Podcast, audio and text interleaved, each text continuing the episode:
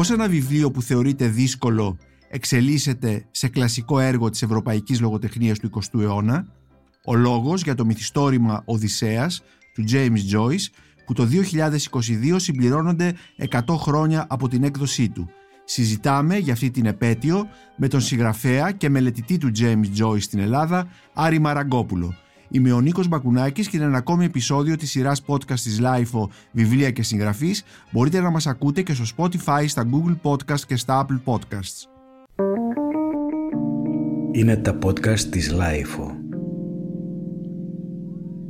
Αγαπητέ Άρη Μαραγκόπουλε, αγαπητέ Άρη, σε καλωσορίζω σε αυτό το podcast της Lifo, το οποίο είναι αφιερωμένο στα εκατό χρόνια από την έκδοση του Οδυσσέα του James Joyce. Να πω στους ακροατές μας ότι είσαι ο κατεξοχήν ειδικός του Joyce στην Ελλάδα, είσαι ένας Joycean όπως λέμε, και σε σένα οφείλουμε ένα βιβλίο το οποίο, αρκετά βιβλία για τον Joyce, θα τα αναφέρω όλα. Είναι το αγαπημένο Βρώμο Δουβλίνο, το οποίο είχε εκδοθεί για πρώτη φορά το χίλια εννιακόσια ενενήντα επτά στις εκδόσεις Κέντρος και το οποίο επανεκδίδεται τώρα σε νέα και αναθερωμένη έκδοση. Ήταν επίσης ο οδηγός ανάγνωσης του Οδυσσέα, ο οποίος επανεκδίδεται επίσης αναθεωρημένος στις εκδόσεις Τόπος, και βεβαίως είναι το βιβλίο που εκδόθηκε μέσα στο δύο χιλιάδες δεκαοκτώ, το Giacomo Joyce, που είναι ένας συνοπτικός οδηγός για τον Οδυσσέα, αλλά βασίζεται πάνω στο βιβλίο του James Joyce, Giacomo Joyce, το οποίο είχε εκδοθεί μετά το θάνατο του συγγραφέα, πολύ μετά το θάνατο, το χίλια εννιακόσια πενήντα οκτώ. Τα είπα σωστά? Πάρα πολύ σωστά. Ωραία. Πάρα πολύ σωστά. Ωραία. Ε, αγαπητή Άρη, θα ήθελα να σε ρωτήσω, πώς εξηγείς ότι εκατό χρόνια μετά την έκδοση του Οδυσσέα, χίλια εννιακόσια είκοσι δύο όπως είπαμε, αυτό το μυθιστόρημα του James Joyce ε, δεν είναι απλώς κλασικό, αλλά εξακολουθεί να είναι ζωντανό, με την έννοια ότι προκαλεί, εξακολουθεί να προκαλεί αντιπαραθέσεις, αναθεωρήσεις, νέες αναγνώσεις. Πώς εξηγείται αυτό? Υπάρχουν πολλοί λόγοι. Ο πρώτος λόγος είναι ότι όταν ξεκίνησε να εκδίδεται ε, σε μορφή, ε, σε σειρά, σε, σε, στο περιοδικό που είχε ο, ο Ezra Pound στο Λονδίνο, το, το, το review που είχε εκεί στην, σε μια επιθεώρηση, ε, αμέσως το βιβλίο αυτό ενόχλησε ε, για ηθικούς λόγους. Μην ξεχνάμε ότι όταν ακόμα τα χρόνια αυτά στις αρχές του εικοστού αιώνα κυριαρχούσε πάρα πολύ στον αγγλοσαξονικό κόσμο αυτό που ε, ήθιστε να ονομάζουμε βικτοριανή ηθική. Mm-hmm. Το βιβλίο ενόχλησε για, για, ε, για λόγους που σήμερα θα μας φαίνονταν έως αστείοι.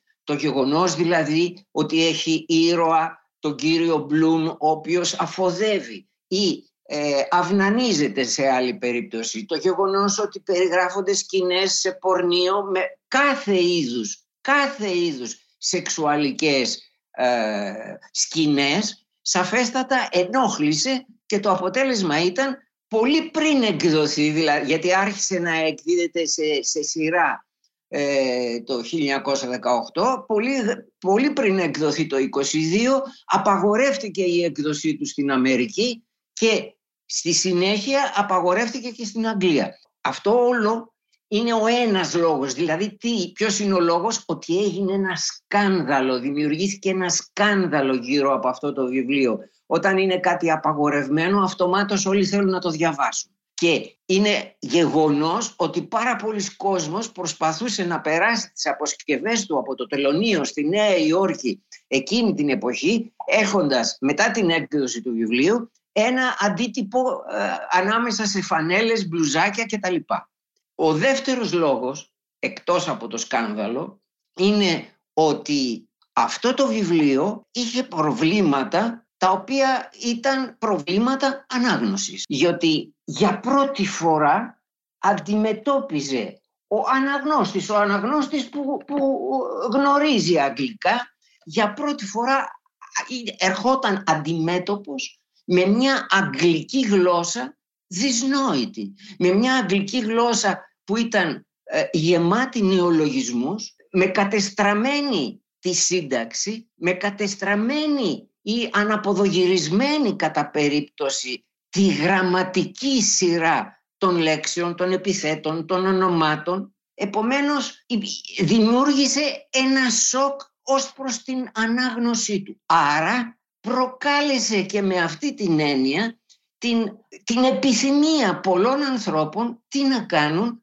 να καταλάβουν. Άρα λοιπόν το σκάνδαλο από τη μια, η ανάγκη ένας κόσμος να καταλάβει μα τι τρέχει με αυτό το βιβλίο, γιατί είναι έτσι, σαφέστατα δημιούργησε κατά την πρώτη του έκδοση που ήταν μια πολύ ε, φτωχή έκδοση το χίλια εννιακόσια είκοσι δύο, να λάβουμε υπόψη ότι βγήκε μόνο σε χίλια αντίτυπα η πρώτη έκδοση, χίλια αντίτυπα που θα έπρεπε να έχουν ε, προπληρώσει οι αναγνώστες, δηλαδή είχε βγει κατάλογος συνδρομητών και, και βγήκε και στο Παρίσι. Είχε εκδοθεί στο Παρίσι από τη Sylvia Beach που είχε το περίφημο εκδοτικό βιβλιοπωλείο, το Shakespeare and Company. Ακριβώς, ακριβώς. Άρα να εδώ κάποια πράγματα. Μάλιστα. Τώρα. Και μάλιστα αυτή η έκδοση ήταν, μπορούμε να πούμε, θα λέγαμε εντός εισαγωγικών, χωρίς διορθώσεις, γιατί όταν ε, επανεκδόθηκε έγιναν τουλάχιστον πέντε χιλιάδες διορθώσεις σε αυτό το μυθιστόρημα. Ναι, είναι, είναι γεγονός ότι πρώτον ο καημένος ο Τζόις είχε τρομερό πρόβλημα με την όρασή του. Άρα είχε τεράστια, έκανε τεράστια προσπάθεια για να διορθώσει τα, τα κείμενα.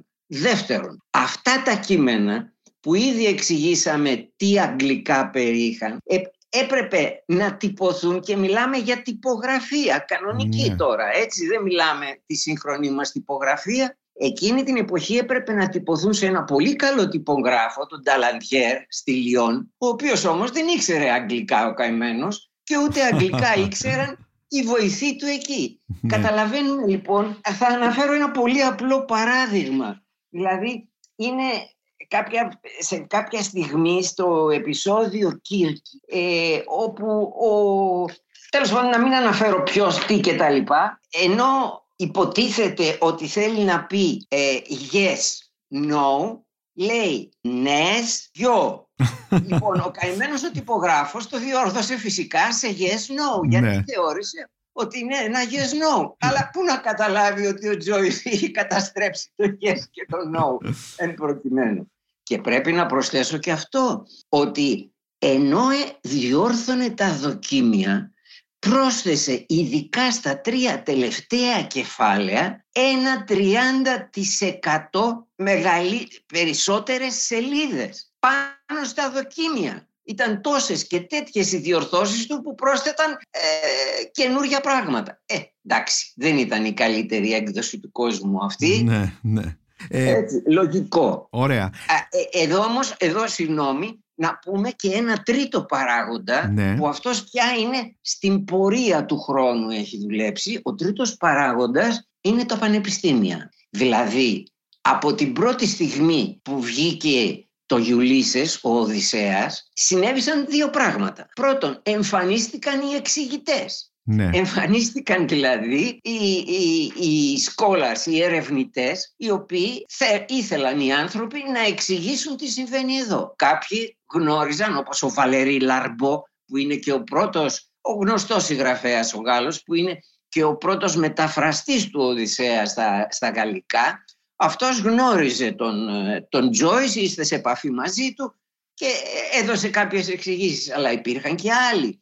Υπήρχε ο, ο Stuart Gilbert, υπήρχε ο Gorman, υπήρχε ο Linati. Υπήρχαν διάφοροι οι οποίοι διέθεσαν μεγάλο μέρος της έρευνάς τους, του προσωπικού τους χρόνου, για να εξηγήσουν το ανεξήγητο. Ναι. Αυτό με τη σειρά του, θα πω και αυτό γιατί λέω πολλά, αλλά είναι ενδιαφέροντα για αυτό το βιβλίο, ότι έδωσε το έναυσμα πλέον από ένα σημείο και έπειτα στα πανεπιστήμια να συνεχίσουν αυτή, στις, στις ε, πειθαρχίες της ε, αγγλικής λογοτεχνίας, ναι. όπως καταλαβαίνουμε. Και αυτό που λες το βλέπουμε και σήμερα, καθώς ο Οδυσσέας του James Joyce είναι ένα κεντρικό θέμα στις λεγόμενες post-colonial, στις μετααπικιακές ή στις σπουδές φύλου σε πολλά αγγλοσαξονικά πανεπιστήμια. Επίσης είναι, ένα... Επίσης είναι ένα βιβλίο το που, που δοκιμάζει, εξακολουθεί να δοκιμάζει κάθε λογοτεχνική θεωρία, αλλά και για τους καθημερινούς, για τους αναγνώστες σαν εμάς που δεν είμαστε θεωρητικοί κτλ. Ε, είναι επίσης μια πρόκληση και ε, πολλοί άνθρωποι με υπερηφάνεια λένε, αναγνώστες λένε, ότι εγώ έχω κατορθώσει, έχω διαβάσει τον Οδυσσέα, όπως λένε, ξέρω εγώ, ότι έχω διαβάσει το Αναζητώντας του Προύστου. Δηλαδή είναι μια πρόκληση να ολοκληρώσει την ανάγνωση αυτού του μυθιστορήματος. Ακριβώς, ακριβώς. Και ξέρεις τι συμβαίνει εδώ. Ε, εγώ γνωρίζω, γιατί το παρακολουθώ, ότι ε, κάθε χρόνο κατά μέσο όρο πουλούνται γύρω στα εκατό, ακόμα σήμερα, έτσι, στον εικοστό πρώτο αιώνα, πουλούνται εκατό χιλιάδες αντίτυπα του, του Οδυσσέα. Κάθε χρόνο. Όμως, προσοχή, δεν είναι όλοι οι αγοραστές αναγνώστες του, έτσι, θεωρούν, αλλά έχει διαμορφωθεί πια μια τέτοια ιστορία, μια τέτοια ιερή παράδοση, ναι, να το πω έτσι, που θεωρεί ο κάθε αναγνώστης, λιγότερο ή περισσότερο επαρκής, πρέπει να έχει τον Οδυσσέα στη βιβλιοθήκη. Στη βιβλιοθήκη του. Και αυτό φαίνεται ότι από τις αναγγελίες που έχουν κάνει πολλοί εκδοτικοί και του αγγλοσαξονικού κόσμου, η εκατοστή επέτειος θα έχει και αυτά τα χαρακτηριστικά, γιατί θα βγουν βιβλία με υφασμάτινη, με υφασμάτινο εξώφυλλο, θα βγουν εκτός από τους οδηγούς και όλα αυτά τα πράγματα κτλ. Οπότε δηλαδή ο Οδυσσέας εξελίσσεται εκτός από ένα κλασικό, μια κλασική, ένα κλασικό αριστούργημα της λογοτεχνίας του εικοστού αιώνα, αλλά και σε ένα λογοτεχνικό μνημείο, το οποίο θα μνημειωθεί με τέτοιου είδους εκδόσεις και άλλα, τέλος πάντων, μα αντικείμενα. Είναι αλήθεια αυτό, είναι αλήθεια. Και εδώ να πω, ε, για όποιον έχει επισκεφθεί προσφάτως, το, και όταν λέω προσφάτως τα τελευταία δέκα χρόνια, ναι, γιατί περίπου δέκα χρόνια συμβαίνει αυτό, το Δουβλίνο έχει μετατραπεί σε ένα theme park, δηλαδή θεματικό πάρκο με την έννοια τζοϊσικό θεματικό πάρκο. Ναι. Έχεις πινακίδες παντού που λένε εδώ έφαγε ο κύριος Μπλουμ το σάντουιτς με τυρί γκοργοντζόλα. Ναι. Εδώ ε, συνάντησε ο Τζόις για πρώτη φορά τη γυναίκα του την Νόρα Μπάρνακλ. Πινακίδες παντού κανονικά. Ναι, δεν ναι. υπάρχει σε άλλη πρωτεύουσα, ούτε ναι. για άλλον συγγραφέα. Ίσως στη Λισαβόνα με τον Πεσόα. Στη Λισαβόνα με τον Πεσόα, ναι, ναι, ναι. για τον Κάφκα υπάρχει επίσης, αλλά όχι σε αυτή την έκταση. Εδώ έχει μετατραπεί η πόλη ολόκληρη σε θεματικό πάρκο για τον Τζόις. Έχει Joyce. δύο μουσεία. Ναι. Δύο μουσεία για τον Τζόις. Σε ποια άλλη και πόλη έχεις? Και όχι μόνο μουσεία. Αυτό, ε, ουσιαστικά έχει και μία ολόκληρη μέρα που είναι η δεκάτη έκτη Ιουνίου, που είναι η Bloomsday, δηλαδή από το όνομα του ήρωα του μυθιστορήματος, που όλο του το Δουβλίνο, ναι, του κυρίου του Λεοπόλδου Μπλουμ, που όλο το Λονδίνο, το Δουβλίνο γιορτάζει την, την ημέρα αυτή, την ημέρα του, του Μπλουμ. Μα έχει καταστεί πια εθνική εορτή. Θυμάμαι ότι πριν κάμποσα χρόνια είχε, ήταν πρόεδρος γυναίκα στην ε, Ιρλανδία, και είχε έρθει εδώ η πρόεδρος εκεί γύρω στον Ιούνιο, και εγώ είχα σχέσεις τότε με την, με την Ιρλανδική πρεσβεία, και είχα αναπτύξει δηλαδή σχέσεις μέσα, μην φανταστεί ο, ο ακροατής μας κάτι άλλο, είχα αναπτύξει σχέσεις μέσα από αυτή τη δουλειά μου για τον Joyce. Και θυμάμαι ότι ε, βρέθηκα σε ένα δείπνο που είχε παρατεθεί προς τιμήν της, και ε, θυμάμαι ότι είπαμε Happy Bloomsday, ναι. σαν να μιλούσαμε για, για μια οποιοδήποτε ναι, ναι. Ε, γιορτή, εορτή, και μάλιστα πούμε, εθνική, ναι. εθνική γιορτή. Ναι. ε, Άρη, ας δούμε τώρα το μυθιστόρημα. Στο κέντρο του βρίσκεται ένας ήρωας, ο Λεοπόλδος Μπλουμ, έτσι, ο οποίος είναι ε, ένας σύγχρονος. Ο μέσος άνθρωπος. Ναι. Ο μέσος άνθρωπος. Που κάνει μάλιστα και ένα επάγγελμα μοντέρνο. Για την εποχή για του, την πολύ εποχή μοντέρνο. Του, έτσι, είναι διαφημιστής, θα λέγαμε. Ναι, είναι διαφημιστής. Για την ακρίβεια, τι κάνει? Αγοράζει, δηλαδή σχήμα, φτιάχνει διαφημίσεις, προσεγγίζει δηλαδή εμπόρους, οποιονδήποτε θέλει να διαφημιστεί, και μετά πηγαίνει στις εφημερίδες, όπου εκεί είναι οι καταχωρήσεις κυρίως, και προσπαθεί να αποτυπωθεί σε κάποιο φύλλο της εφημερίδας, σε μια σειρά φύλλων της εφημερίδας, η διαφήμιση. Καμβάσερ, έτσι, αυτή είναι η ονομασία του. Ναι. Και ε, ο καημένος το παλεύει αυτό, δεν είναι εύκολο. Ναι. Το παλεύει γιατί είναι και καινούργια αυτή η δουλειά, και δεν, δεν τον παίρνει κανένα στα σοβαρά. Ναι. Υπάρχει μάλιστα μια σκηνή μες στο μυθιστόρημα που τον, εντελώς τον ειρωνεύεται, το, τον ειρωνεύονται οι δημοσιογράφοι, ακόμα και ο Μάιλς Κρόφορντ, ο διευθυντής της, της εφημερίδας, τον, όπου θέλει να, να μπει η διαφήμισή του. Ναι. Επομένως στο κέντρο είναι αυτός ο ήρωας, ο Leopold Bloom, ε, είναι η γυναίκα του, η Molly, η, οποία... η Molly Bloom, η οποία είναι σοπράνο, είναι τραγουδίστρια, είναι ε, και είναι και ο φίλος του Bloom, ένας νέος ποιητής που, στο, που α, ονομάζεται Stephen Dedalus. Ναι, που αυτόν ο αναγνώστης που έχει διαβάσει το προηγούμενο μυθιστόρημα του Joyce, το πορτρέτο του καλλιτέχνη, εκεί τον έχει γνωρίσει σε λίγο πιο νεαρή ηλικία. Δηλαδή έχει γνωρίσει τα παιδικά και τα γυμνασιακά του χρόνια. Εδώ, στο Ulysses, ο Stephen Dedalus είναι πλέον απόφυτος, αυτό καταλαβαίνουμε, πανεπιστημίου, και μάλιστα έχει τη δυνατότητα να διδάξει και ως δάσκαλος. Διδάσκει, δουλεύει διδάσκοντας ως δάσκαλος. Ωραία. Ε, και ε, το μυθιστόρημα αυτό, η δράση του δηλαδή, ε, εξελίσσεται και ολοκληρώνεται σε μία μέρα. Ναι, έτσι, που από είναι το πρωί η, της οκτώ... η δεκάτη έκτη Ιουνίου του χίλια εννιακόσια τέσσερα. Ακριβώς, ακριβώς. Στο Δουβλίνο. Είναι...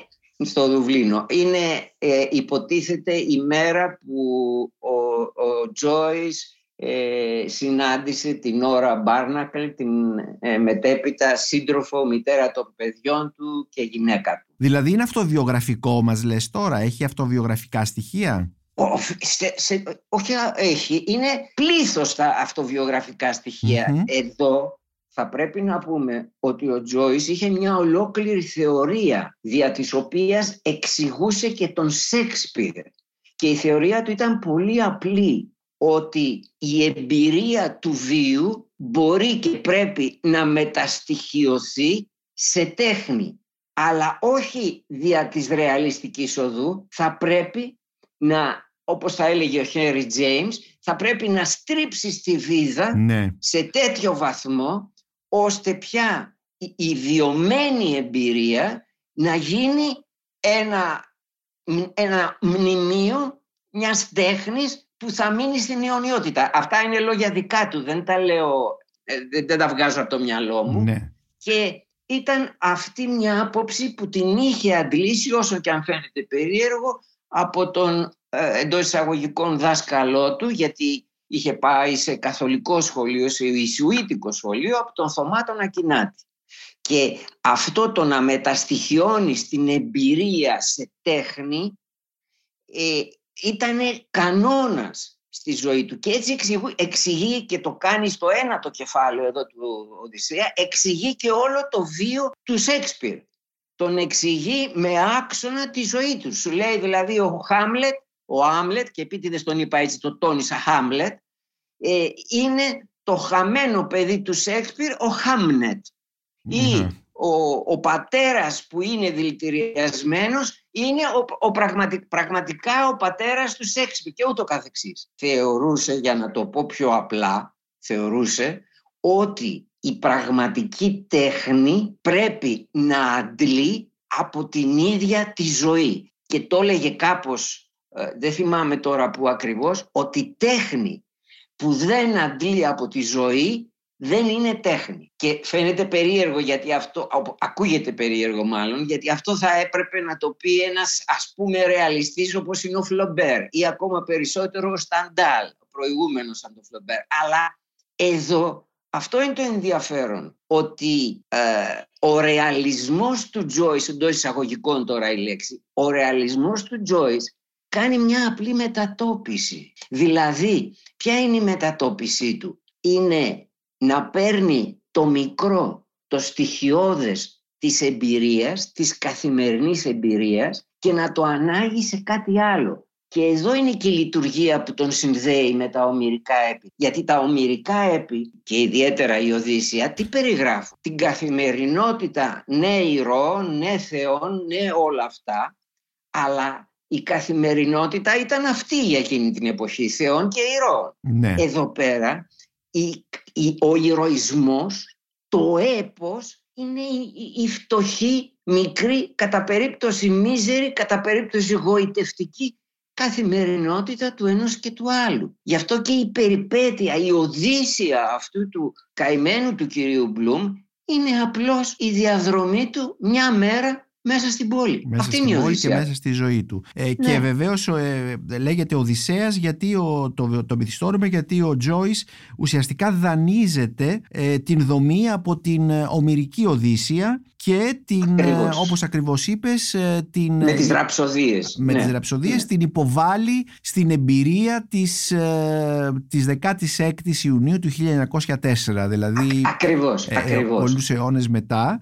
Ε, και όπως επίσης είπες ε, αναφερόμενος στον Σέξπιρ και σε όλη αυτή την ιστορία, το μυθιστόρημα βεβαίως δεν είναι μόνο η πλοκή και η αφήγηση, αλλά είναι και ένα μυθιστόρημα το οποίο ε, μας πηγαίνει και στην καρδιά της ψυχολογίας αλλά και της γλώσσας, φαντάζομαι. Ε, βέβαια. Μα η, μια φράση δική του που επαναλαμβάνεται συχνά μέσα στο μυθιστόρημα είναι παραφθορά της αποκάλυψης του Ιωάννη, το περίφημο «εν αρχή είναι ο λόγος», όπου αυτός προσθέτει «εν αρχή είναι ο λόγος, κόσμος δίχως τέλος». Ότι όλος ο κόσμος στηρίζεται, γίνεται αντιληπτός, μπορεί να γίνει καλύτερα αντιληπτός μέσα από το λόγο, μέσα από τη γλώσσα. Γι' αυτό και ο φιλόσοφος τον οποίο υπεραγαπούσε ο Τζόις ήταν ο Giambattista Vico, που έλεγε ακριβώς το ίδιο πράγμα, ότι εάν θέλουμε να καταλάβουμε τον άνθρωπο πρέπει να, να στραφούμε στη γλώσσα, στις λέξεις που, υπε, που εμπεριέχουν την ιστορία του ανθρώπου. Και γι' αυτό παίρνει λέξεις από όλα τα κοιτάσματα της ε, αγγλικής γλώσσας, από τα πρώτα προαγγλικά, κέλτικα στοιχεία, τα γαελικά, επίσης τα γκέλικ, τα γαελικά, χρησιμοποιεί ακόμα τα λατινικά και στη συνέχεια μετατοπίζεται ε, στα ελισαβετιανά χρόνια, στη μουσική εκείνης της εποχής, στη γλώσσα εκείνης της εποχής, για να τη φέρει σιγά σιγά στο σήμερα, παίζοντας με όλες τις τεχνικές που υπήρχαν μέχρι τότε και επινοώντας καινούργιες. Δηλαδή αυτό που κάνει ο δημιουργός του, της Αλίκης στη χώρα των θαυμάτων, τις περίφημες πορτμαντό λέξεις, που παίρνεις μια λέξη από εδώ σαλιγκάρι και μια λέξη από εκεί παπάς και λες σαλιγκάρο παπάς, ακριβώς αυτό το κάνει κατά κόρον, ας πούμε, ο Τζόις. Ναι, και ε, άλλωστε ε, γνωρίζουμε πια, γιατί ε, γνωρίζουμε πλέον πάρα πολλά για τον Τζόις και τη δουλειά του, έχουν φροντίσει τα πανεπιστήμια γι' αυτό, γνωρίζουμε ότι ούτε λίγο ούτε πολύ με, με αυτόν ή με τον άλλο τρόπο έχει εισάγει είκοσι χιλιάδες καινοφανείς λέξεις στο αγγλικό λεξιλόγιο. Ορισμένες δεν έχουν χρησιμοποιηθεί πουθενά άλλου. Κάποιες όμως, θα αναφέρω μία πασίγνωστη, τα κουάρκ. Τα κουάρκ είναι λέξη του Τζόις. Τα κουάρκ, το ελάχιστα σωματίδια ναι. της ύλης στη φυσική, είναι λέξη του Τζόις. Απλά. ε, πριν, πριν δούμε την ημέρα αυτή, τι έκανε λοιπόν στις δεκαέξι Ιουνίου χίλια εννιακόσια τέσσερα Α, ο Τζόις, ο, ο ήρωάς του, ο Μπλουμ. Ε, το μυθιστόρημα αυτό γράφτηκε στην Τεργέστη, ή ένα μέρος του γράφτηκε στην Τεργέστη, να υποθέσω. Ένα πρώτο, ναι. ένα πρώτο μέρος του γράφτηκε στην Τεργέστη και μάλιστα κατά πολλούς ε, τον ήρωά του, τον Leopold Bloom, τον εμπνεύστηκε από τον ε, κύριο Πόπερ, ο οποίος επίσης λεγόταν Leopold, Leopold Popper, mm-hmm. ε, και ο οποίος ε, ήταν ο πατέρας μιας μαθήτριάς του που ερωτεύτηκε κρυφίως ο Τζόις. Μάλιστα. Και έχουμε και φωτογραφία αυτού του κυρίου που μοιάζει πάρα πολύ με το μουστάκι του, με, το, με τις φαβορίτες του, με όλα αυτά, μοιάζει πάρα πολύ με ένα ε, σκαρίφημα που είχε κάνει κάποια στιγμή ο, ο Τζόις ε, και που βλέπουμε πώς φαντασιώνει, πώς φαντάζεται τον ε, κύριο Μπλουμ. Ε, ναι, Ωραία, ναι, τι ναι. έγινε λοιπόν την, την ημέρα αυτή στη ζωή του Την του ημέρα αυτή ο κύριος Μπλουμ, ναι, ναι ε, αφού ετοιμάσει το πρωινό για την σύζυγό του που κοιμάται, την σύζυγό του τη Μόλι την διαβάζουμε, τη βλέπουμε, την καταλαβαίνουμε μονίμως στο κρεβάτι. Σαν να μην σηκώνεται ποτέ από το κρεβάτι. Ναι. Το πρωί λοιπόν στο τέταρτο επεισόδιο τη βλέπουμε στο κρεβάτι. Τι πρωινό της ετοιμάζει, γιατί νομίζω το πρωινό έχει σχέση με τα πρωινά που σερβίρονται στο Δουβλίνο την ημέρα του, της Bloomsday. Τι περιλαμβάνει για, το πρωινό? Το πρωινό για, τις, για την συμβία του περιλαμβάνει απλώς κάποια τοστ και τσάι και τα λοιπά, όπου το θέλει δυνατό αυτό το τσάι. Ναι. Που λέει, Πόλντι του φωνάζει πάνω από την κρεβατοκάμαρα, το τσα... βάλε τη τσαγέρα να κρατήσει. Το... Που σημαίνει, καταλαβαίνουμε εμείς, ναι, το τσάι το θέλει δυνατό. Βαρύ, ναι, ναι, ναι. Ο... Όμως, ο ίδιος ενδιαφέρεται, όπως λέει κάποια στιγμή το βιβλίο, τον ενδιέφεραν τα εντόσθια κρεατικών και πτηνών. Ναι. Και το πρωί που ξύπνησε, οκτώ η ώρα το πρωί, πήγε στο χασάπι και αγόρασε νεφρά. Έφαγε τηγανιτά νεφρά.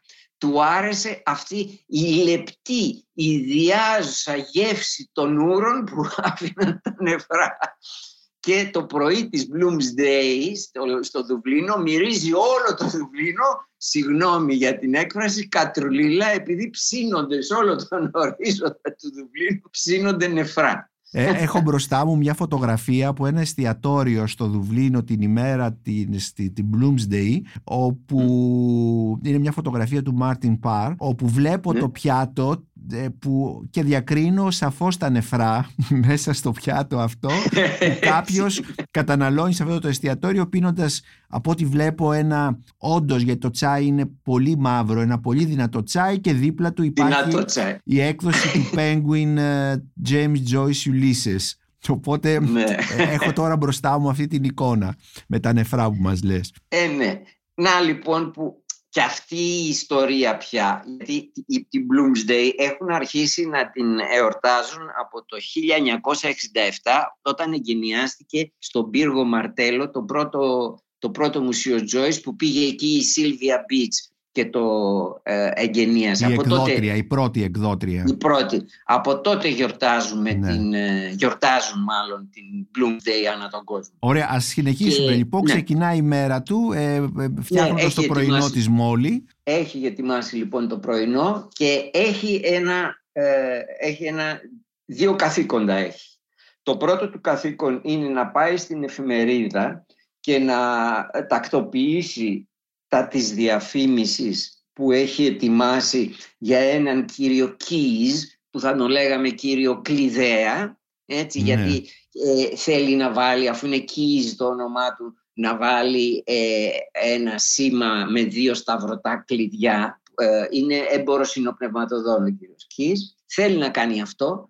Απ' την άλλη όμως έχει και μια ηθική υποχρέωση να παρευρεθεί στην κηδεία ενός καημένου ανθρώπου, του κυρίου Ντίγναμ, αλκοολικού, που την προηγουμένη πνίγηκε στον κόλπο του Δουβλίνου. Και επομένως τον παρακολουθούμε σε μια ιδιότυπη νέκεια, όπου ε, πηγαίνει με τρεις-τέσσερις άλλους πενθούντες, ένας από αυτούς είναι ο πατέρας του Στίβεν Ντένταλους, να παρακολουθήσουν την κηδεία του Ντίγναμ. Και το ξόδι αυτό, η εξόδιος αυτή πομπή, ε, περνάει από διάφορα μέρη του Δουβλίνου, όπου εκεί έξω από ένα εστιατόριο συναντάει τον υπαριθμόν ένα εχθρό του, που είναι ο εραστής της γυναίκας του, ο Blazes Boylan, δηλαδή ο, θα τον λέγαμε ε, Blazes σημαίνει φωτιά, και θα το λέγαμε ο κολλασμένος Μπόιλαν, έτσι,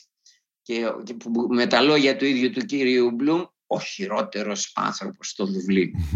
Ο οποίος εραστής της γυναίκας του, νομίζω ότι το επάγγελμά του είναι οργανωτής συναυλιών, είναι εμπρεσάριος, είναι εμπρεσάριος, ναι, ναι, ναι, οργανώνει αυτά. Αλλά το, την ίδια εκείνη μέρα ο κύριος Μπλουμ γνωρίζει ότι αυτός ο εμπρεσάριος έχει ραντεβού με τη γυναίκα του στο σπίτι του στις τέσσερις η ώρα, δήθεν για να προβάρουν ένα τραγούδι της αγάπης, το γλυκό τραγούδι. Καταλαβαίνει όμως ότι δεν θα προβάρουν απλώς το τραγούδι, θα προβάρουν και άλλα πράγματα. ε, επομένως έχει και όλο αυτό, το μονίμως το έχει, ό,τι και αν κάνει, όπου και αν πηγαίνει, μονίμως έχει αυτή την το άχθος, της στενοχώρια ότι η Πινελόπη του, γιατί αν αυτός είναι ο Οδυσσέας, εκείνη είναι η Πινελόπη, αλλά όχι η υπομονετική Πινελόπη που δεν ε, δέχτηκε τους, τους ε, μνηστήρες, ε, ναι. τους μνηστήρες. Αυτή δέχεται τους μνηστήρες της και ε, έχει και αυτό το άχθος ο κύριος Μπλουμ καθώς προχωράει. Μετά τον βλέπουμε λοιπόν να πηγαίνει στην κηδεία, μετά την κηδεία τον βλέπουμε να πηγαίνει Στο, στο, στο γραφείο των εφημερίδων, όπου εκεί συναντιέται με τον Stephen Dedalus, έτσι για λίγο στα γρήγορα, όπου όλη η παρέα που είναι στην, στην εφημερίδα, οι δημοσιογράφοι πηγαίνουν να τα πιούν, αλλά δεν πάει μαζί τους ο κύριος Bloom.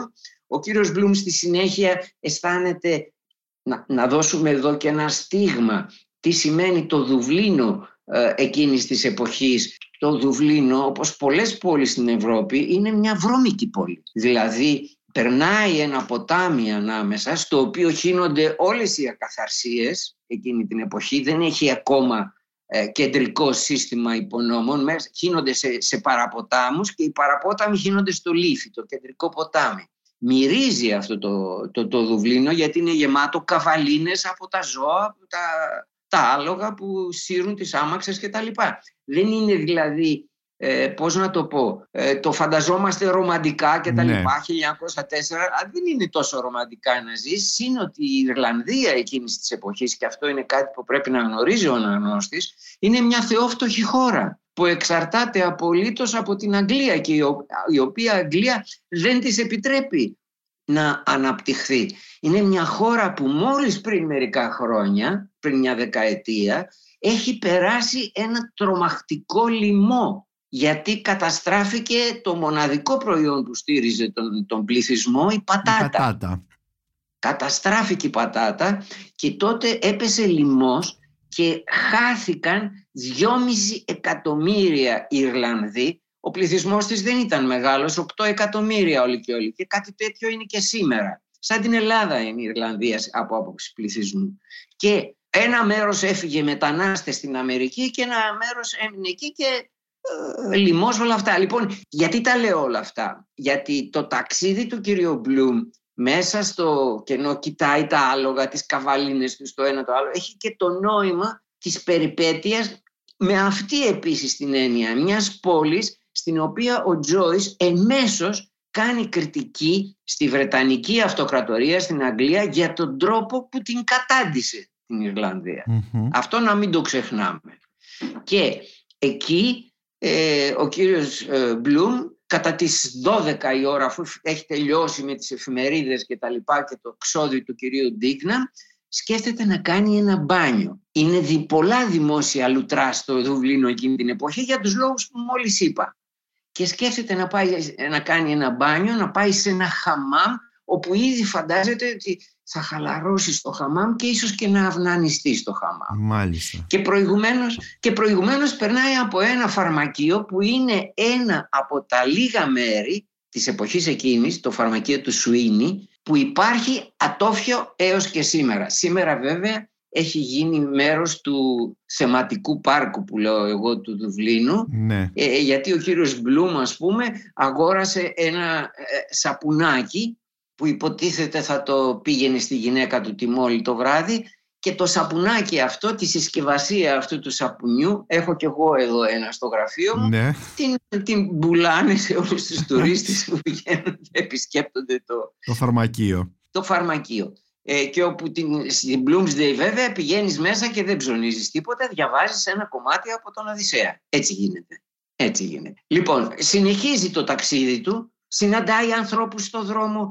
Το χαρακτηριστικό του κυρίου Μπλουμ είναι ότι είναι ένας άνθρωπος που το παραμικρό πράγμα που προσέχει, μια φύσα στο δρόμο, την καλτσοδέτα μιας κυρίας, ένα παράθυρο, έναν συντοπίτη του, έναν άλλο Δουβλινέζο, έναν άνθρωπο που δεν μπορεί να τον πλησιάσει γιατί είναι καθηγητής, ε, μια άλλη κυρία που ξέρει ότι, ότι είναι αλκοολική και ο άντρας της υποφέρει, και ό, το, καθεξ, το κάθε τι γίνεται αφορμή για να κάνει πελώριες σκέψεις και έτσι να εγγενιαστεί και αυτή η τεχνική που ονομάζουμε συνειδησιακή ροή, stream of consciousness, και που στην Ελλάδα λαθεμένα στην αρχή είχε ονομαστεί εσωτερικός μονόλογος. Λοιπόν, Και συνεχίζει με αυτόν τον τρόπο, δίνοντας σημασία στο παραμικρό πραγματάκι που θα του, που θα του τύχει. Ε, κάποια στιγμή ε, επισκέπτεται την οικία του κυρίου Ντίγκναμ ε, επειδή ε, θέλει να βοηθήσει, θέλει να κάνει κάτι για την απορφανωμένη αυτή οικογένεια και συνεννοείται με κάποιον άλλο, τον κύριο Κάνιγκαν, που είναι αστυνόμος,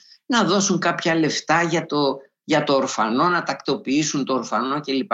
Προηγουμένως όμως έχει συμβεί το υπέροχο επεισόδιο των Κυκλώπων, όπου ο κύριος Μπλουμ πηγαίνει σε ένα, σταματάει για λίγο σε ένα pub, και σε αυτό το pub ούτε λίγο ούτε πολύ είναι ο λεγόμενος πολίτης, the citizen, ο οποίος citizen έχει καλυμμένο το ένα του μάτι και άρα καταλαβαίνουμε εύκολα ότι είναι ο Κύκλοπας, του οποίου το μάτι πάει να βγάλει ο κύριος Μπλουμ κατά λάθος με ένα, με ένα, σιγκα, με ένα πουρο που κρατάει, και όπου εκεί ο πολίτης είναι, ένας, είναι το άκρονάωτο του εθνικισμού, έτσι, όπου ε, με κάθε τρόπο ε, θεωρεί ότι ό,τι έχει συμβεί στην ανθρωπότητα από τον Όμηρο έως τις μέρες του ανήκει στην Ιρλανδία, είναι της Ιρλανδίας, ναι. Ανήκει στην Ιρλανδική φυλή, τα ιερά και τα όσια της φυλής που εμείς τα καταλαβαίνουμε πολύ καλά ε, στην Ελλάδα. Και εκεί έχεις μια ε, πολύ ωραία παροδία όλης αυτής της κυκλόπιας εθνικοφροσύνης,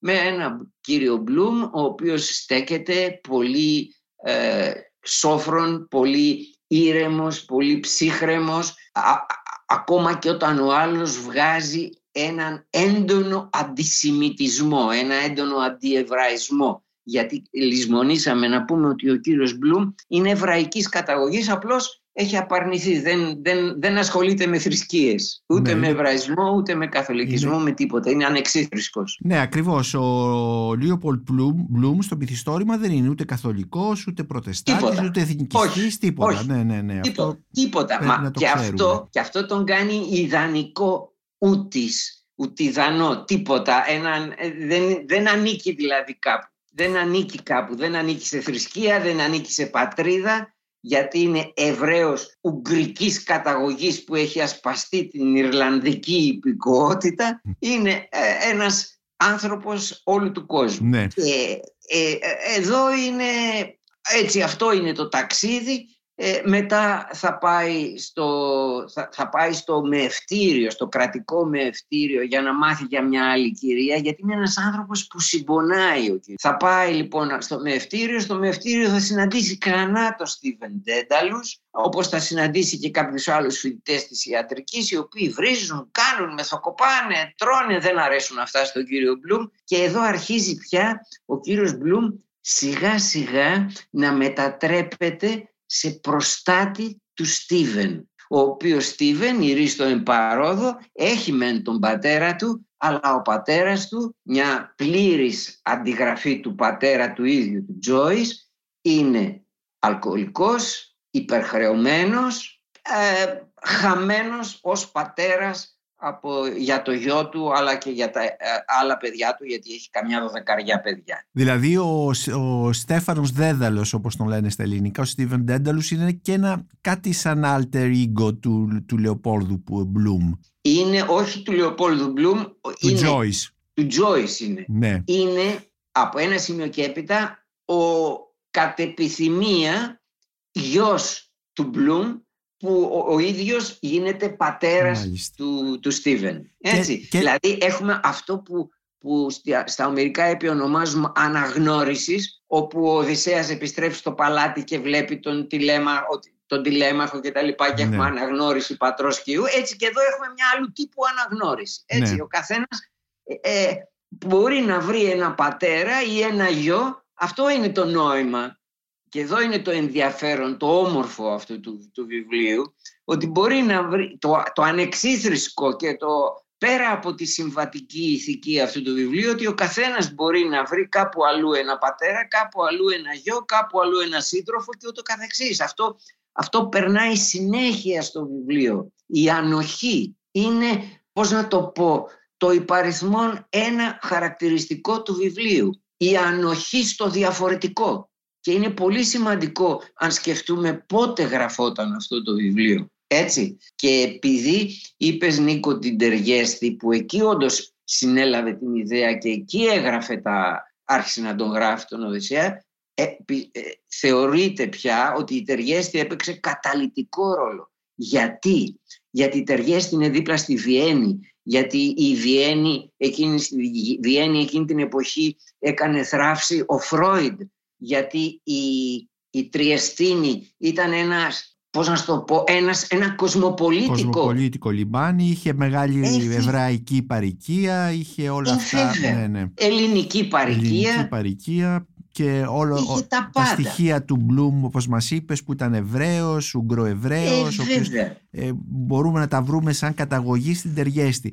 Αναφέρθηκες, Άρη, στο επεισόδιο των Κυκλόπων, που νομίζω ότι είναι το δωδέκατο επεισόδιο στην Οδύσσεια, που μπορούμε να πούμε ότι, για τους ακροατές, ότι στον Οδυσσέα, ο Οδυσσέας έχει δεκαοκτώ επεισόδια, τα οποία όλα έχουν έναν τίτλο που παραπέμπει στην Οδύσσεια. Που ανα, ναι, που παραπέμπει στην Οδύσσεια. Είναι, ας πούμε, το...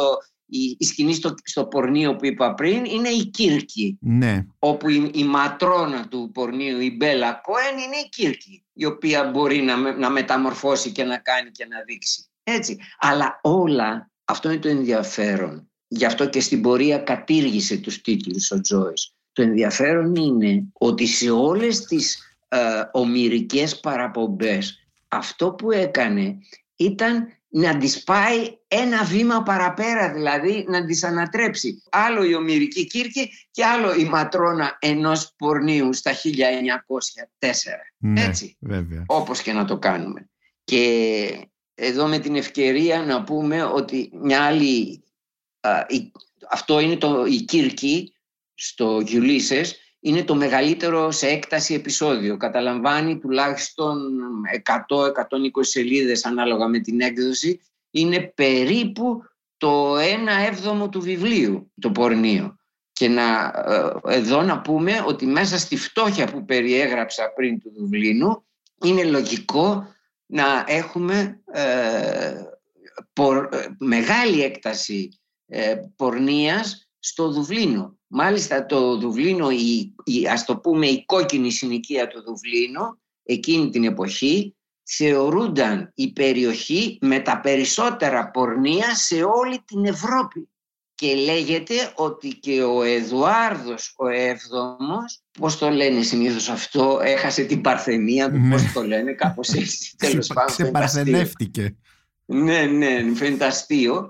Ε, ξεπαρθενεύτηκε σε ένα πορνείο Ε, εκεί του, του Δουβλίνου. Βέβαια. Άρη, ε, να, και... σε γνωρι... να σε ναι. ρωτήσω τώρα, πότε αρχίζουμε να γνωρίζουμε τον Τζόι στην Ελλάδα και πότε έχουμε την πρώτη μετάφραση του Οδυσσέα? Πότε αρχίζουμε να Ήταξε. μιλάμε για τον Τζόι? Ένας από τους πρώτους που όντως είχε, έπαιξε σημαντικό ρόλο είναι σαφέστατα ο Νίκος Γαβριήλ Πεντζίκης.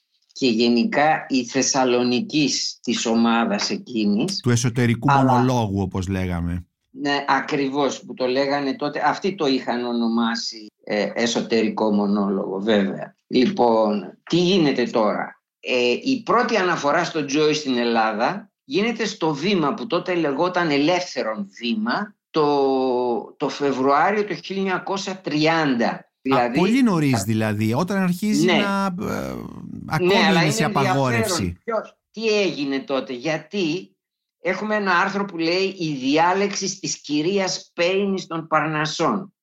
Είναι υποδιευθύντρια των Sunday Times και η οποία ήρθε εδώ και έδωσε διάλεξη ε, για το Joyce. Και σε αυτό το άρθρο καταγράφεται για πρώτη φορά, τουλάχιστον εγώ εκεί το κατέγραψα, το επίθετο «τζοϊσικός». Mm-hmm. Έτσι. Τη λέξη «εσωτερικό μονόλογο» τη βρίσκουμε στον Πέτρος Σπανδονίδη αργότερα, στις Μακεδονικές ημέρες του χίλια εννιακόσια τριάντα δύο. Και εκεί, στο ίδιο περιοδικό, βρίσκουμε και ένα κριτικό σημείωμα γι' αυτό, για ε, αναφορές στο Ulysses κτλ. Ε, αυτός που, επαναλαμβάνω, πρώτος είναι σε θέση να διαβάσει, αυτό θέλω να πω, γιατί έπρεπε να μπορείς να διαβάσεις, ε, είναι ο Πεντζίκης, που με το ψευδόνυμο Σταυράκιος Κοσμάς θα μεταφράσει ακόμα και αποσπάσματα από το περίφημο «Les lauriers sont coupés», οι δάφνες κόπηκαν, του Ντιζαρντέν, του Εντουάρ Ντιζαρντέν, στον οποίο είχε βασιστεί και ο Τζόις για να, για να δουλέψει την ε, ε, συνειδησιακή ροή. Μάλιστα. Αλλά αποσπάσματα από την αρχή του μονολόγου της Bloom, της κυρίας Bloom, αυτό είναι το πρώτο απόσπασμα από Ulysses που έχουμε ελληνικά, το έκανε ο Τάκης Παπατσόνης στο περιοδικό το τρίτο μάτι το Γενάρη του χίλια εννιακόσια τριάντα έξι. Επομένως πάρα πολύ νωρίς αν σκεφτούμε ότι εκείνη την εποχή, τη δεκαετία του τριάντα, ο Τζόις είναι απαγορευμένος, ο Οδυσσέας είναι απαγορευμένος. Δηλαδή βέβαια. Στην Αμερική αρχίζει βέβαια. Η... Μα, το χίλια εννιακόσια τριάντα τρία νομίζω εκδίδεται και στην Αγγλία επίσης εξακολουθεί να είναι απαγορευμένος. Βέβαια. Είναι μεγάλο βέβαια. Κατόρθωμα δηλαδή των Ελλήνων πολύ μεγάλο διανοουμένων που ανακάλυψαν βέβαια. Τόσο νωρίς. Μα ήταν πολύ προχωρημένη αυτή η ομάδα των Θεσσαλονικαίων, στην οποία είχε μπορέσει να μπει και ο, και ο Τάκης ο ποιητής, ο Τάκης Παπατσόνης. Το, ναι, το περίφημο τρίτο μάτι ήταν σπουδαίο, σπουδαίο κείμενο, έτσι. Και την πρώτη πλήρη μετάφραση πότε την έχουμε, Άρη, του Οδυσσέα? Η πρώτη πλήρης μετάφραση, κάπως περιπετειώδης, είναι στα, δεν ξέρουμε ακριβή χρονολογία. Εγώ εικάζω από τα δεδομένα και από όσα είχα φροντίσει να μάθω προφορικά ότι ξεκίνησε γύρω στα χίλια εννιακόσια εξήντα έξι εξήντα επτά και πρέπει να τελείωσε το ογδόντα πέντε ογδόντα έξι σε οκτώ τόμους, τους έχω όλους. Mm-hmm. Την είχε παραγγείλει ένας κύριος Παϊρίδης που είχε στην Οδό Σκουφά, ακόμα σήμερα υπάρχει ένας σαμψιλικατζίδικο εκεί στην Οδό Σκουφά που είχε ο κύριος Παϊρίδης, τραγαλέμπορος ήταν τότε. Ποιος ξέρει, ποτέ δεν μάθαμε τους λόγους, και την είχαν αναλάβει ένας Γιάννης Θωμόπουλος και ένας Λεωνίδας Νικολούζος. Αυτοί οι άνθρωποι ούτε για αυτούς έχουμε μάθει τίποτα, οι πρώτοι ήρωες αν θέλεις. Ναι. Το, το μετέφρασαν σε οκτώ τόμους στη διάρκεια πολλών ετών. Ε, επαναλαμβάνω, χίλια εννιακόσια εξήντα έξι με χίλια εννιακόσια ογδόντα έξι, έτσι, δέκα ετών.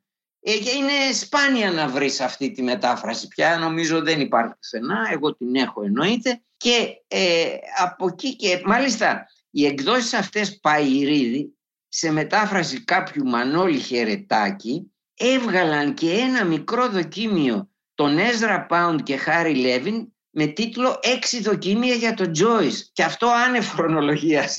Πάντως θα άξιζε, ε, θα είχε πολύ ενδιαφέρον να ψάξουμε να βρούμε ποιος είναι αυτός ο στραγαλέμπορος που Έλατε. Είχε αυτή την αιμονή με τον James Joyce. Δηλαδή μου κάνει μεγάλη εντύπωση όλο εμένα αυτό που μου λες, αυτή εμένα, η φοβερή ιστορία. Εμένα.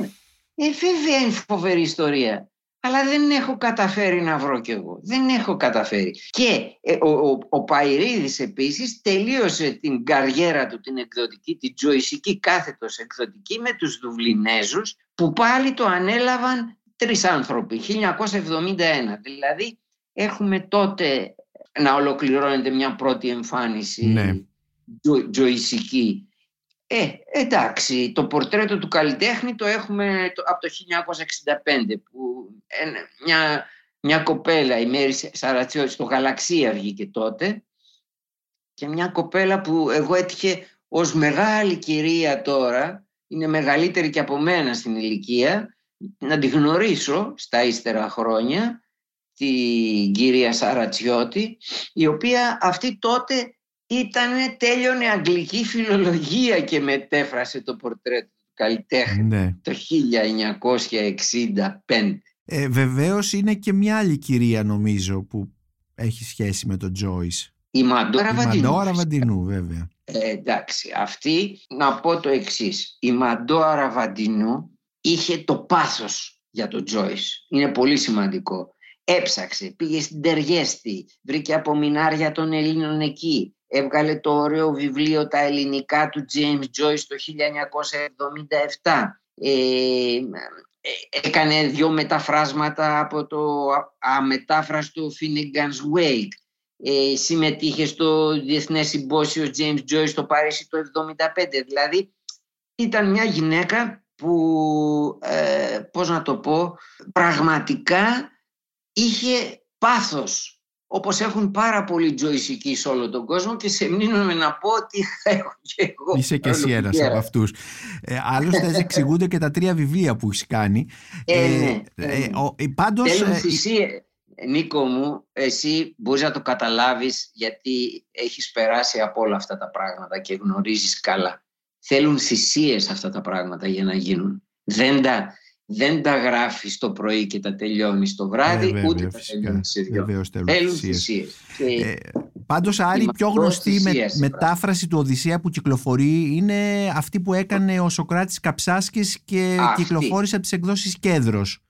Μπράβο. Άλλη γενναία δουλειά. Ο, ο Σοκράτης, ο Καψάσκης ήταν ένας πολύ έντιμος άνθρωπος. Ο οποίος ήταν ο ιδιοκτήτης του κινηματογράφου στούντιο. Ακριβώς. Ναι. Ακριβώς. Και εγώ θέλω πάντα να το λέω αυτό, γιατί οι νεότεροι δεν το ξέρουν, ότι ο κινηματογράφος στούντιο, οι νεότεροι μπορεί να μην καταλάβουν τι εννοούμε, αλλά ο κινηματογράφος στούντιο έφερε τις σημαντικότερες ταινίες της Nouvelle Vague, τις σημαντικότερες ταινίες από Μπέργκμαν μέχρι δεν ξέρω εγώ ποιον, Γκοντάρ κλπ, σε μια εποχή που δεν υπήρχε τίποτε εδώ, γιατί ήταν δικτατορία, έτσι, mm-hmm. μην το ξεχνάμε αυτό. Και εγώ το λέω γιατί γιατί δεν είναι τυχαίο ότι αυτός ο άνθρωπος κάθισε με τα λίγα αγγλικά που ήξερε και τα πολλά γαλλικά που ήξερε. Και για όσους έχουμε υπόψη μας τη μετάφραση του Βαλερί Λαρμπό, καταλαβαίνουμε ότι βασίστηκε πολύ στη εκεί. Στη γαλλική μετάφραση, ναι. Στη γαλλική μετάφραση, και έκανε τη γενναιότητα αυτή που ήταν όντως γενναιότητα. Ήταν δηλαδή, πώς να το πω, ε, έκανε ένα τόλμημα ο άνθρωπος να δώσει μια άλλη μετάφραση. Και είμαι σίγουρος ότι δεν είχε καθόλου υπόψη του την έκδοση Παϊρίδη. Είμαι σχεδόν σίγουρος ότι δεν είχε υπόψη του την έκδοση Παϊρίδη. Σήμερα, μετά από αυτές τις μεταφράσεις, είναι, υποθέτω, πιο εύκολο να, πια, να καταπιαστείς. Έγινε και μια άλλη τώρα προσφάτως από έναν κύριο ανευλαβή, είναι ψευδόνυμο αυτό και άρα δεν ξέρω το όνομά του, ε, η οποία όμως είναι αυτό που λέμε άμουση, ε, αν μπορώ να το πω έτσι, άμουση. Δεν μπορείς, και είναι κάτι που το λέω πάντα όταν με ρωτάνε για τη μετάφραση του Joyce. Εγώ έχω πει ότι το να μεταφράσεις τον Joyce σε οποιαδήποτε γλώσσα, και το βλέπω στις καλές μεταφράσεις άλλων χωρών, όπως στην Ιταλική μετάφραση, στην νεότερη Γαλλική μετάφραση κτλ, ότι τι γίνεται, διαμορφώνεται ένα team από δύο-τρεις Joyceολόγους που ξέρουν καλά τι, τι, τι μεταφράζεται εκείνη την ώρα. Δεν είναι να ξέρεις τα αγγλικά, γιατί ο Joyce έχει τζοϊσικά αγγλικά. Ναι. Είναι να ξέρεις τι θέλει να πει. Δηλαδή, πώς να πω, εγώ πάντα λέω, ε, διαβάστε το, την, την πρώτη παράγραφο του τρίτου κεφαλαίου. Στην πρώτη παράγραφο του τρίτου κεφαλαίου, χωρίς να αναφέρεται κανένα όνομα, έχεις απόσπασμα από, το, από τον Αριστοτέλη, το περιψυχής του Αριστοτέλη. Έχεις απόσπασμα από δύο-τρεις θεοσοφιστές. Έχεις απόσπασμα από τον William Blake, χωρίς να αναφέρεται όμως το όνομά του. Έχεις, και έχεις αναφορά, πολύ σοβαρή αναφορά, στο Θωμά τον Ακινάτη, χωρίς να αναφέρεται το όνομά του. Αν δεν έχεις υποψιαστεί τι μεταφράζεις, θα βγει, συγγνώμη για την έκφραση, αρλούμπα. Μάλιστα. Αρλούμπα. Ωραία. Γιατί ο άλλος μεταφράζει και δεν γίνεται να μην ξέρεις, γιατί όταν ξέρεις, θα δεις ότι δεν μπορείς να μεταφράζεις, λέει αυτός, αλλά προσθέτει εκείνος. Και εννοεί τον Αριστοτέλη, εξηγώ ναι. εγώ τώρα. Και προσθέτει. Στο αγγλικό είναι in their bodies. Και οι, οι, οι μεταφραστές γράφουν στα σώματά τους. Ενώ εάν ξέρεις ότι αυτό το πράγμα είναι απόσπασμα από το περί ψυχής του Αριστοτέλη ή από το περί αισθήσεως και αισθητών, θα δεις ότι εκεί πρέπει να γράψεις εν τη σώμαση, γιατί γράφει ότι μιλάει για το, για το χρώμα, και το διαφανές, το αδιαφανές, πώς βλέπουμε, πώς είναι η όραση, και επομένως δεν μπορείς να μεταφράσεις στα σώματά τους. Ποια σώματά τους? Ποιος θα καταλάβει τι λέει? Επομένως, Άρη Μαραγκόπουλε, με αυτό καταλαβαίνουμε ότι υπάρχει αυτή τη στιγμή ε, μεγάλο κενό και πρέπει ο Οδυσσέας ε, να ξαναμεταφραστεί. Εγώ σε... θεωρώ πως ναι. έτσι. Σε ευχαριστώ πάρα πολύ για αυτή την συζήτηση, για τα εκατό χρόνια από την έκδοση του Οδυσσέα, και περιμένουμε τα τρία βιβλία σου, τις επανεκδόσεις, τον Οδηγό Ανάγνωσης, το αγαπημένο Βρωμοδουβλίνο και τον Τζάκομο Τζόις, που θα βγουν ε, τους, ε, τις, τις επόμενους μήνες μέσα στο δύο χιλιάδες είκοσι δύο, με αφορμή αυτή την επέτειο. Ευχαριστώ πάρα πολύ και εγώ. Είμαι ο Νίκος Μπακουνάκης και ήταν ένα ακόμη επεισόδιο της σειράς podcast της Lifo, βιβλία και συγγραφής, με καλεσμένο τον συγγραφέα Άρη Μαραγκόπουλο, με τον οποίο μιλήσαμε και τα εκατό χρόνια από την έκδοση του Οδυσσέα του James Joyce. Μπορείτε να μας ακούτε και στο Spotify, στα Google Podcast και στα Apple Podcast. Ηχοληψία, επεξεργασία και επιμέλεια, Φέδωνας Χτενάς και Μερόπη Κοκκίνη. Ήταν μια παραγωγή της Lifo. Είναι τα podcast της Lifo.